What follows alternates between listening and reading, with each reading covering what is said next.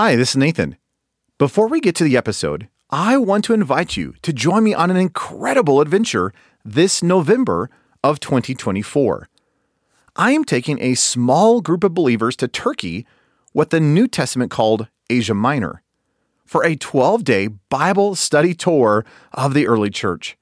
We'll be studying the book of Acts and many of the epistles on location as we visit ancient cities like Ephesus, Laodicea, Hierapolis, Antioch, Pergamum, and many more. If you are interested in joining me this November for a once in a lifetime adventure as we study where much of the New Testament and early church took place, you can learn more by going to deeperchristian.com forward slash turkey. And if you're interested, don't delay. Spots are limited and on a first come, first served basis, and a $100 discount is available if you register before May 27th. I do hope you can join me. And again, more information is available at deeperchristian.com forward slash turkey. Now, here's the episode.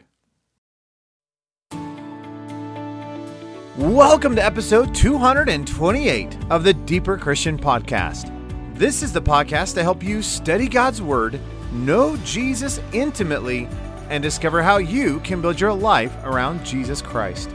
I'm Nathan Johnson, and in today's episode, I want to talk about the future advent of our King. Let's dive in.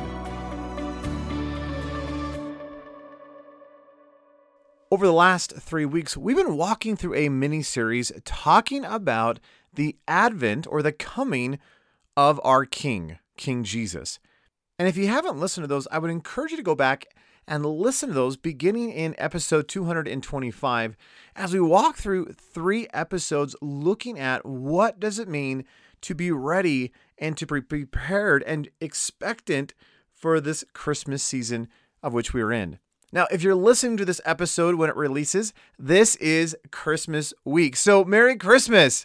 What an incredibly exciting week. And yet, in this particular episode, I don't actually want to talk about the coming of Jesus being born in a stable. Yes, we've talked about that over the last several weeks, but I wanted to use this final episode in the miniseries to talk about the coming advent of our King it's interesting to me that as we talk about the Christmas season and the coming of Jesus Christ and this incarnation and the birth, well, we call that the Advent. It's the coming of our King. And yet, a lot of times in this season, we forget that yes, Jesus came, but more importantly, we need to remember that he is still to come. That in his first coming, which is so amazing all of human history centers around it. And your and my life is the birth or the reality, the, the flowing out of all that he did through his birth, his life, his death, his burial, his resurrection, and his ascension, and then outpouring of the Holy Spirit. So I in no way want to downplay the first coming of Jesus. That is amazing. And it is his first coming that allows us the opportunity to be forgiven of our sins, to walk in freedom and righteousness and holiness and truth, to actually have relationship with the King of the universe. But all that being said, I also don't want us to forget that our King is going to return. That as we eagerly await for his second coming, well, we should do so with great expectancy and intentionality. It seems like if you look at the modern church today, there's either a lot of people who are rather obsessed with end time stuff to the point where, well, they get a little weird and probably unhealthy because end times becomes their focus rather than Jesus. Or the other side of the coin is, well, a lot of the church just ignores the fact that Jesus is going to return at all. And yet, scripture is replete. It just declares over and over and over again the fact that not only is Jesus returning, we should be excited and it should produce hope and expectancy in our lives. So let me read a couple of verses. Now, if you want to dive more into this idea of the return of Christ, you could actually read Jesus' words in Matthew 24 and 25. That might be a great place to start. But let me just give you kind of an overview of this idea of what does it mean as believers to be expected or excited or anticipating the second advent of our King. Hebrews 9:28 says this. So Christ also, having been offered once to bear the sins of many, will appear a second time for salvation without reference to sin to those who eagerly await him. Isn't it interesting that he is going to return a second time and we should be eagerly awaiting that return? Jesus said in John 14, verses 1 through 3, he's looking at the disciples in the upper room and he says, Do not let your hearts be troubled. Believe in God, believe also in me. In my Father's house are many dwelling places. If it were not so, I would have told you, for I go to prepare a place for you. If I go and prepare a place for you, I will come again and receive you to myself, that where I am, there you may be also. Jesus also said in Luke 21, verse 27, he says, Then they will see the Son of Man coming in a cloud with power and great glory. Do you realize that Jesus is going to return? In Acts chapter 1, as Jesus ascended into heaven, and of course, you know, the disciples are kind of standing in awe and rather aghast. The angel says, Hey, look, the same way that he returned, or the same way he left, ascending into heaven, is the same way he's going to return. That we should be expectant. He is the coming king. And I love pondering this idea, especially in the Christmas season, because as we celebrate the first coming of Jesus, it should be a grand reminder that he is returning again, that there is another advent coming, and we should be therefore expectant. I love what Paul says in Philippians chapter 3. In verse 20 and 21, Paul says that our citizenships, as, as, as Christians, our citizenship is in heaven, from which also we eagerly wait for a Savior, the Lord Jesus Christ, who will transform the body of our humble state into conformity with the body of his glory by the ex- exertion of the power that he has, even to subject all things to himself.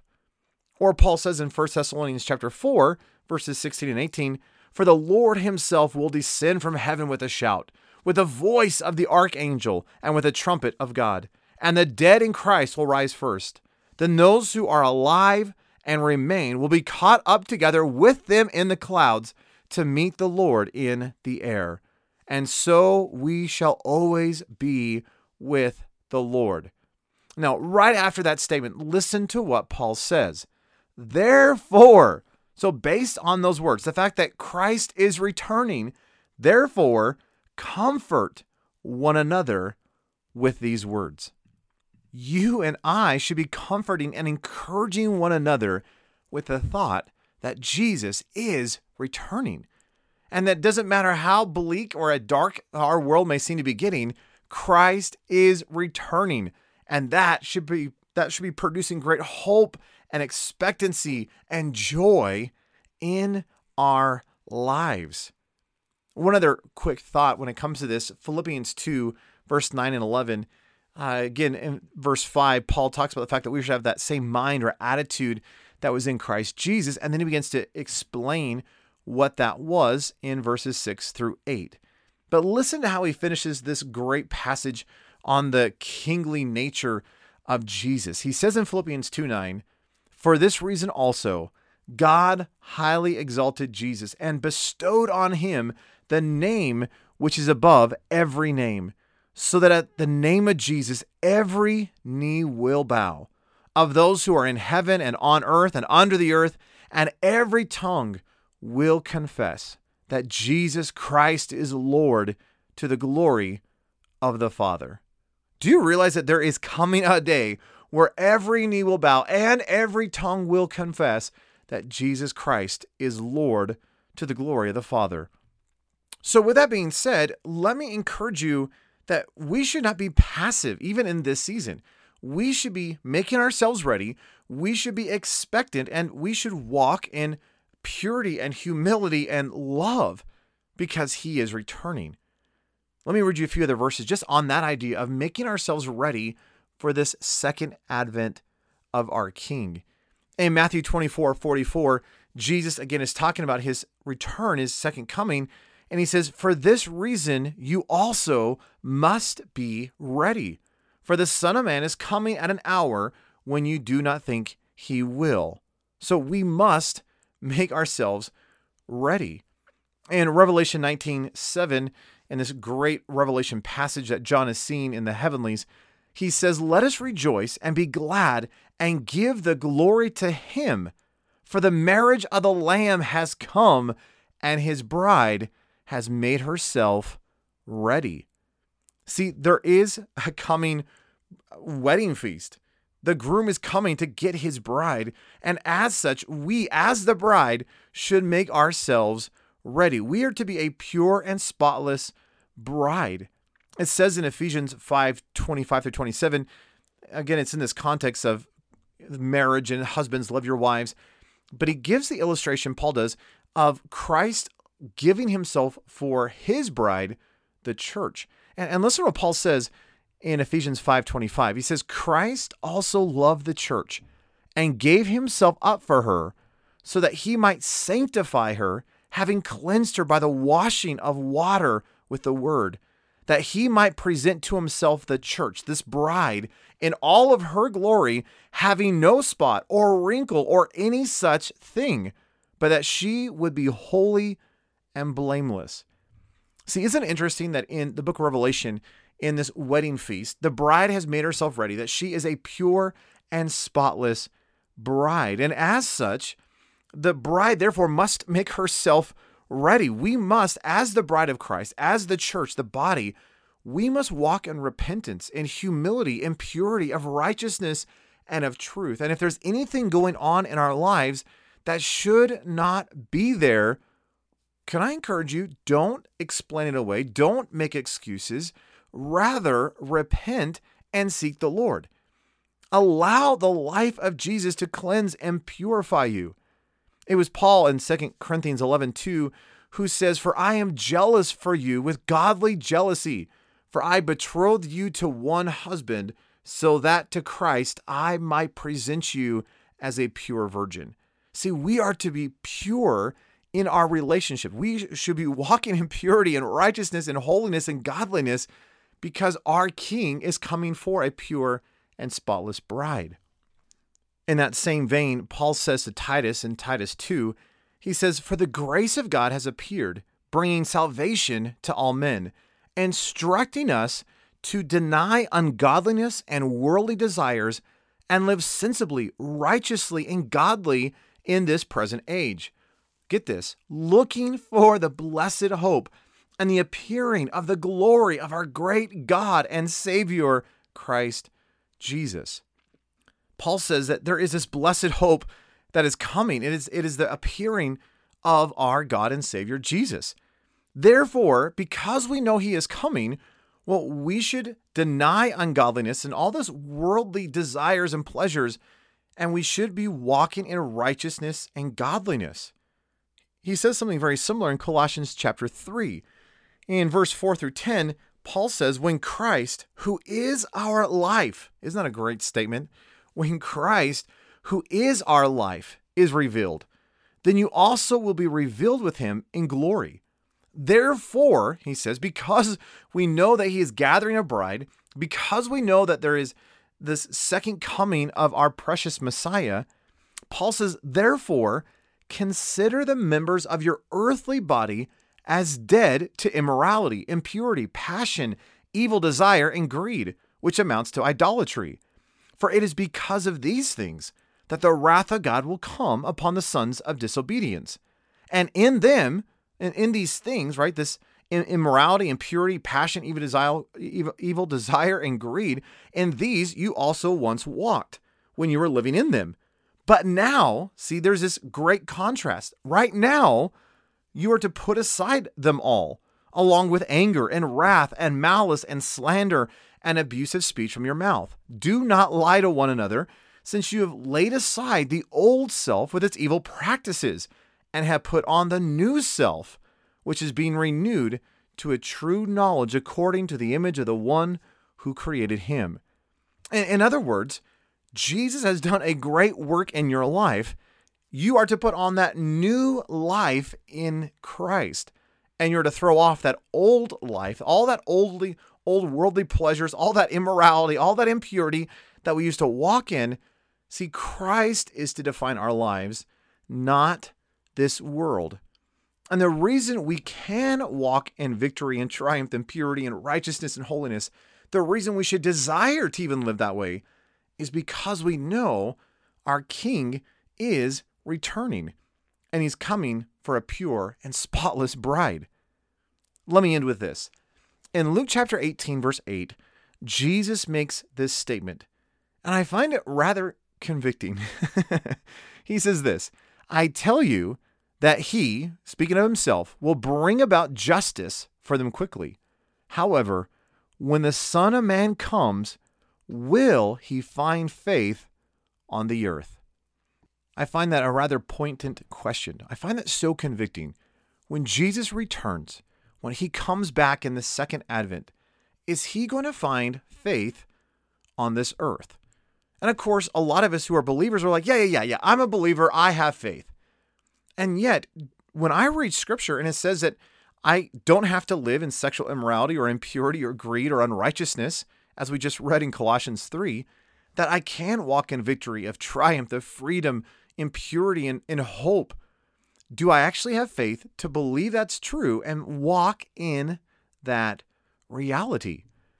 In other words, does my life actually showcase what the Word of God declares? Does my life showcase the fact that I am living a supernatural life, not because I'm gritting my teeth and, and trying to produce in and of myself a Christian life.